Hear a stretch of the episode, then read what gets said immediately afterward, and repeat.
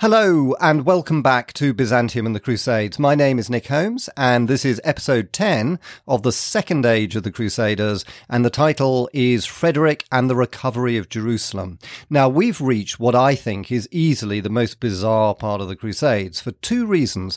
The first is that the narrative is now dominated by the German Emperor Frederick II, who was one of the most unusual medieval monarchs, and second, Jerusalem was recovered by Frederick but as you will hear, it wasn't really a proper crusade that achieved this, although technically historians do refer to it as the Sixth Crusade, and it didn't last for long or mean very much. So, who was Frederick? Well, he was born in Italy in 1194, heir to the Hohenstaufen dynasty in Germany, and grandson of the great German Emperor Frederick Barbarossa.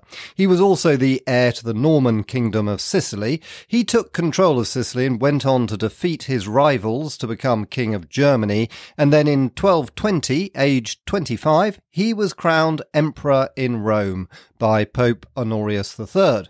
Now, Frederick was no ordinary medieval monarch. He astonished his contemporaries by setting up his court at Palermo in Sicily, where he kept a harem guarded by black eunuchs. He had dancing girls, an Arab chef, and a menagerie of animals, including elephants, lions, and camels. So he might sound a little bit like a decadent Roman emperor, but in fact, he was also extremely intelligent and capable. He spoke six languages, including Arabic, and was fascinated by philosophy, poetry, mathematics, astrology, and science, and encouraged free thinking in all of these areas. He also established a very efficient government in Sicily. But most amazingly of all for the Middle Ages, he was a religious skeptic and described Moses, Christ, and Muhammad as a trio of deluded charlatans and demanded that the church give up its material wealth. Not surprisingly, as you'll hear, this didn't exactly go down well with the medieval papacy, who excommunicated him three times. So, all in all, he was a pretty extraordinary guy who fascinated his contemporaries as well as historians who see him as the first example of an enlightened European monarch and a forerunner for the Renaissance. Now, when it comes to the Crusades, as you heard in the last episode, he failed to show up for the Fifth Crusade, but then decided that he would claim the Kingdom of Jerusalem for himself So, without further ado, let's hear the bizarre story of how Frederick recovered Jerusalem. As before, I'll read extracts from my adapted version of Sir Stephen Runciman's wonderful History of the Crusades. Hope you enjoy it.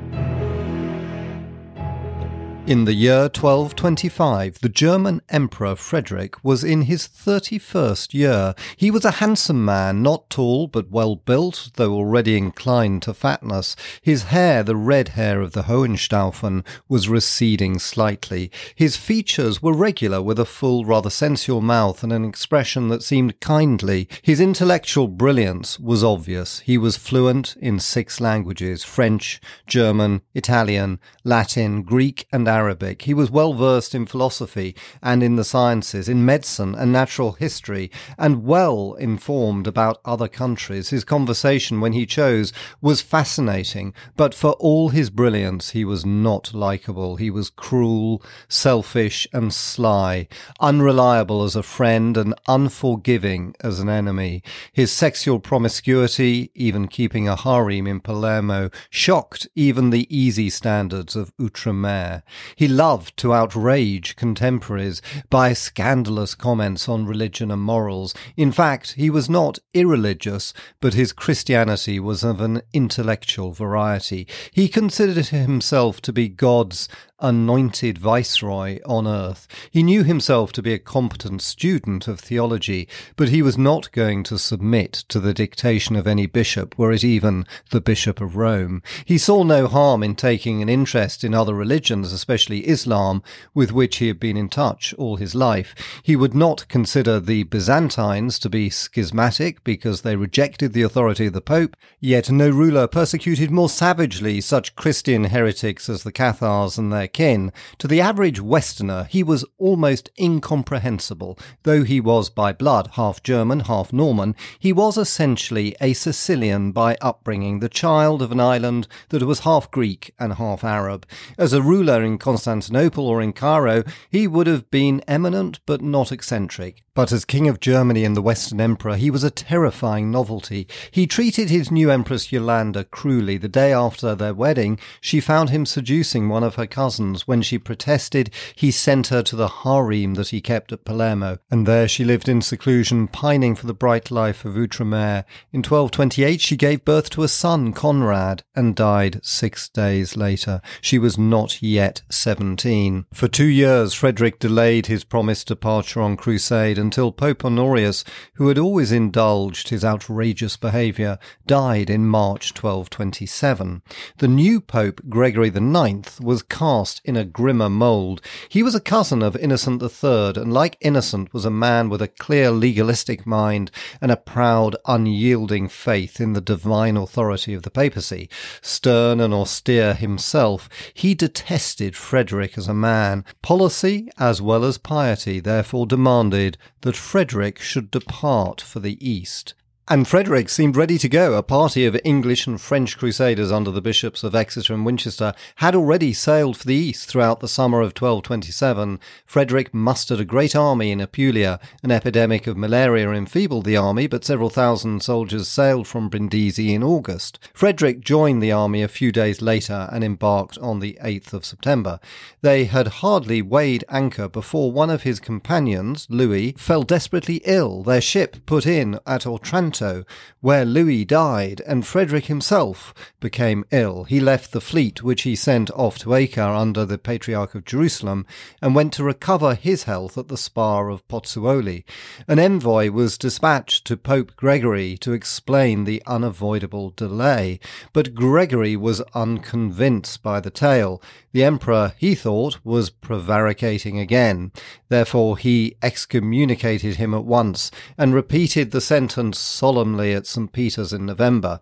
Frederick, after issuing a dignified manifesto to the princes of Europe denouncing the papal pretensions, went on with his preparations for the crusade, though the Pope warned him that he could not lawfully set out for the Holy War while he was under the ban of the Church, he nevertheless gathered a small company and embarked from Brindisi on the 28th of June 1228.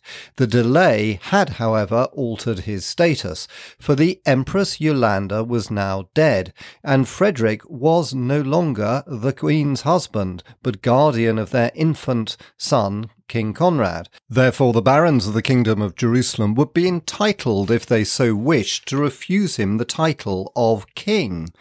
Of these barons, John of Ibelin was the most powerful. He was the nearest male relative in the east, both of the King of Cyprus and of the Empress Queen Yolanda. He was rich. He owned the city of Beirut, and his wife was heiress of Arsuf. His personal qualities won him general respect. His birth, wealth, and integrity had made him the accepted leader of the barons of Outremer. Half Levantine French and half Greek, he understood the East and its peoples, and he was equally well versed in the history and the laws of the Frankish kingdom.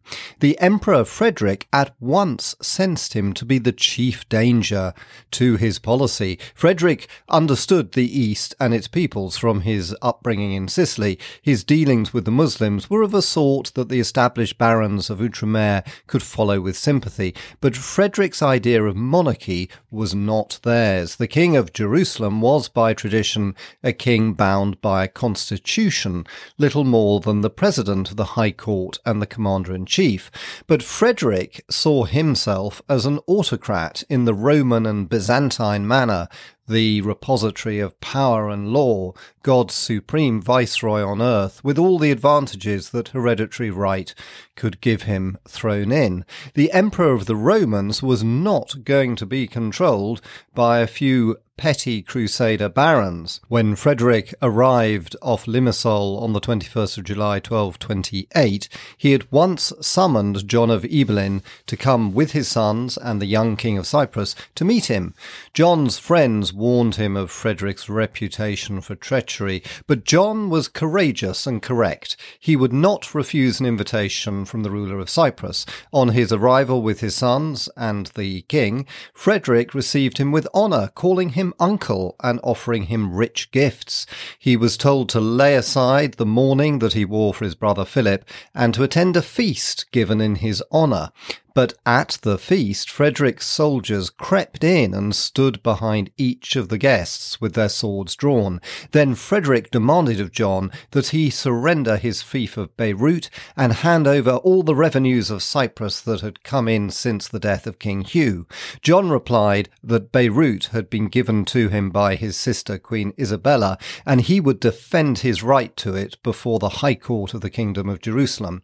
As for the revenues, both Philip and he had given them, as was right, to the regent Queen Alice. Frederick broke into open threats, but John stood firm. Frederick, who had only three or four thousand troops with him, dared not risk an open fight. He demanded that twenty nobles, including John's two sons, should be left with him as hostages, and that John should come with him to Palestine. In return, John and the Cypriot nobles recognized, as was correct, Frederick as ruler of Cyprus, but not as the king of Jerusalem. With this done, Frederick and his troops sailed on to Acre. Meanwhile, John of Ibelin hurried at once to Beirut to be sure that it could resist an attack from Frederick. He then returned to Acre to defend himself before the High Court, but Frederick did not hasten to take action. News had reached Palestine that the Pope had excommunicated him yet again for setting out for the crusade before he had obtained absolution from his previous excommunication. There was some doubt, therefore, whether oaths of fealty sworn to him held good, and many pious folk, including the Patriarch, refused to cooperate with him. The Templars and the Hospitallers would have nothing to do with an excommunicate. He could only rely on his Teutonic knights, whose master Hermann of Salza was his friend. His own army was not large. Of the troops that had gone out with him, many had already returned home from impatience or from fear of offending the church. A few more had sailed east with the Patriarch a month later, and Frederick had sent out in the spring of 1228 500 knights under his loyal servant, the Marshal Richard Filangieri. Even with the whole army of Outremer, he could not muster an impressive force capable of striking a decisive blow against the Muslims. To add to his disquiet, word came from Italy that his lieutenant, Duke Reynald of Spoleto, had failed in an attack on the march of Ancona and that the Pope was massing forces to invade his own kingdom. Therefore, Frederick could not afford to embark on a large campaign in the east. His crusade would have to be a crusade of diplomacy. Fortunately for Frederick, the Sultan Al Kamil held similar views. The alliance of the three Ayyubite brothers, Al Kamil, Al Muzam of Syria, and Al Ashraf of the Jazira, had not long survived their triumph over the Fifth Crusade. Al Mazam had always been jealous of Al Kamil, and now he rightly suspected that Al Kamil and Al Ashraf were planning to divide his lands. To the east of the Ayyubites, the great Khwarezmian empire of Jalal al-Din was reaching its apogee. Jalal al-Din had driven off a Mongol invasion and now ruled from Azerbaijan to the Indus, dominating the Caliph at Baghdad. Though the presence of the Mongols kept him from adventuring too far into the west, he was a potential danger to the Ayyubites, and when Al Mazam, despite his brothers, called on him for help and in 1226 recognized his authority, Al Kamil was genuinely frightened. Al Ashraf was on the defensive, enduring a siege in his capital at Aklat. The Mongols at this moment were busy in China, and an appeal to them, were it indeed a wise idea, would go unheeded needed. So in the autumn of 1226, Al Kamil had sent one of his most trusted emirs, Fakhr al-Din, to Sicily to ask help from the Emperor Frederick. Frederick was sympathetic but made no promises. He was then still contemplating an active crusade, but to keep the negotiations open, he sent Thomas of Acerra, who was already in Palestine together with the Bishop of Palermo, to Cairo with gifts and friendly messages for the Sultan. Al Kamil suggested suggested, as he had done during the Fifth Crusade, that he was ready to restore Jerusalem to the Christians. Unfortunately, it belonged to his brother Al-Mazam, and when the bishop of Palermo went to Damascus to clinch the arrangement, Al-Mazam angrily replied that he was no pacifist, he still used his sword. Meanwhile, Fakhr ad-Din revisited Sicily, where he became an intimate friend of the emperor and received a knighthood from him. Frederick's departure for the east, so eagerly pressed by the Pope, was equally urged by the Sultan. But before Frederick had set out, the situation was changed. Al-Mazam died on the 11th of November 1227, leaving his dominions to a youth of 21, his son An-Nazir. As the new ruler was weak and inexperienced, Al Kamil at once prepared to invade his territory. He marched into Palestine and captured Jerusalem and Nablus, and Nazir appealed to his uncle Al Ashraf, who hastened to his rescue, announcing that he'd come to see that the Franks did not take advantage of the situation to annex Palestine. Al Kamil was loudly making the same claim, which sounded plausible, as Frederick was now on his way to the east. Eventually, the two brothers met near Gaza and decided to divide their nephew's lands between them, still protesting that they were acting altruistically in the interests of Islam. An Nazir was encamped at Beisan, where Al Ashraf planned to capture him, but the boy heard of the plot and fled to Damascus. His uncle's armies followed him and laid siege to the city about the end of the year 1228. Under these circumstances, Al Kamil regretted Frederick's coming. He had every prospect of obtaining Palestine permanently for himself, for the Khwarezmians showed no sign of coming to An Nazir's help, but the presence of a crusading army at Acre meant that he could not concentrate all his forces on the siege of Damascus. Frederick was not entirely to be trusted. He might decide to intervene on An Nazir's behalf. When Frederick sent Thomas of Acerra and Balian of Sidon to Al Kamil to announce his arrival, Al Kamil told Fakhr ad-Din to visit the emperor once more to open negotiations and keep them open as long as possible until Damascus should fall or Frederick should go home. There followed several months of bargaining in an atmosphere partly of mutual bluff and partly of mutual admiration. Neither emperor nor sultan was fanatically devoted to his religion. Each was interested in the other's way of life. Neither was prepared to go to war if it could be avoided, but each had, for the sake of his prestige with his own people, to drive as hard a bargain as possible. Frederick was pressed for time and his army not large enough for a major campaign, but Al Kamil was alarmed by any show of force while Damascus was still untaken, and he was ready to make concessions to the Crusaders if it would help him to pursue his greater policy, which was to reunite and dominate the Ayyubite world. But the concessions must not go too far, when Frederick demanded the retrocession of all Palestine, Fakhr al-Din, on al-Kamil's instructions, told him that his master could not afford to offend Muslim opinion to such a degree.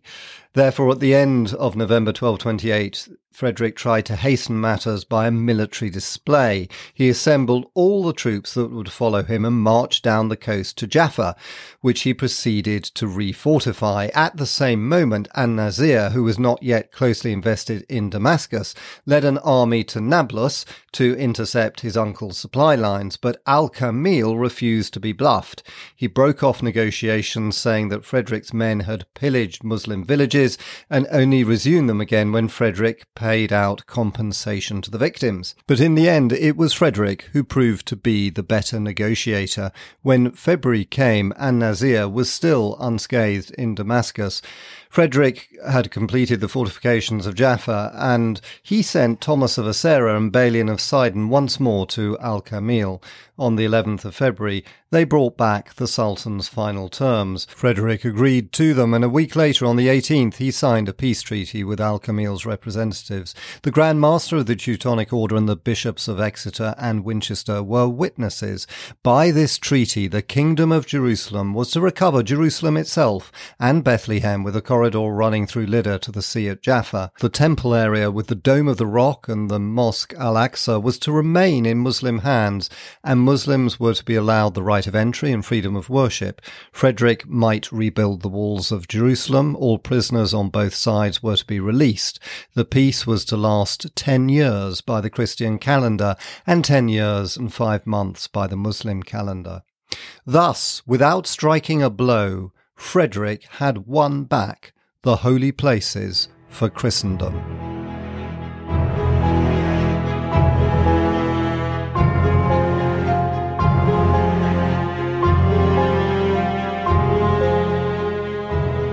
And that ends this episode. Hope you enjoyed it. And if you did, I'd be really grateful if you wanted to recommend it to another person or, of course, to leave a review. Thank you so much.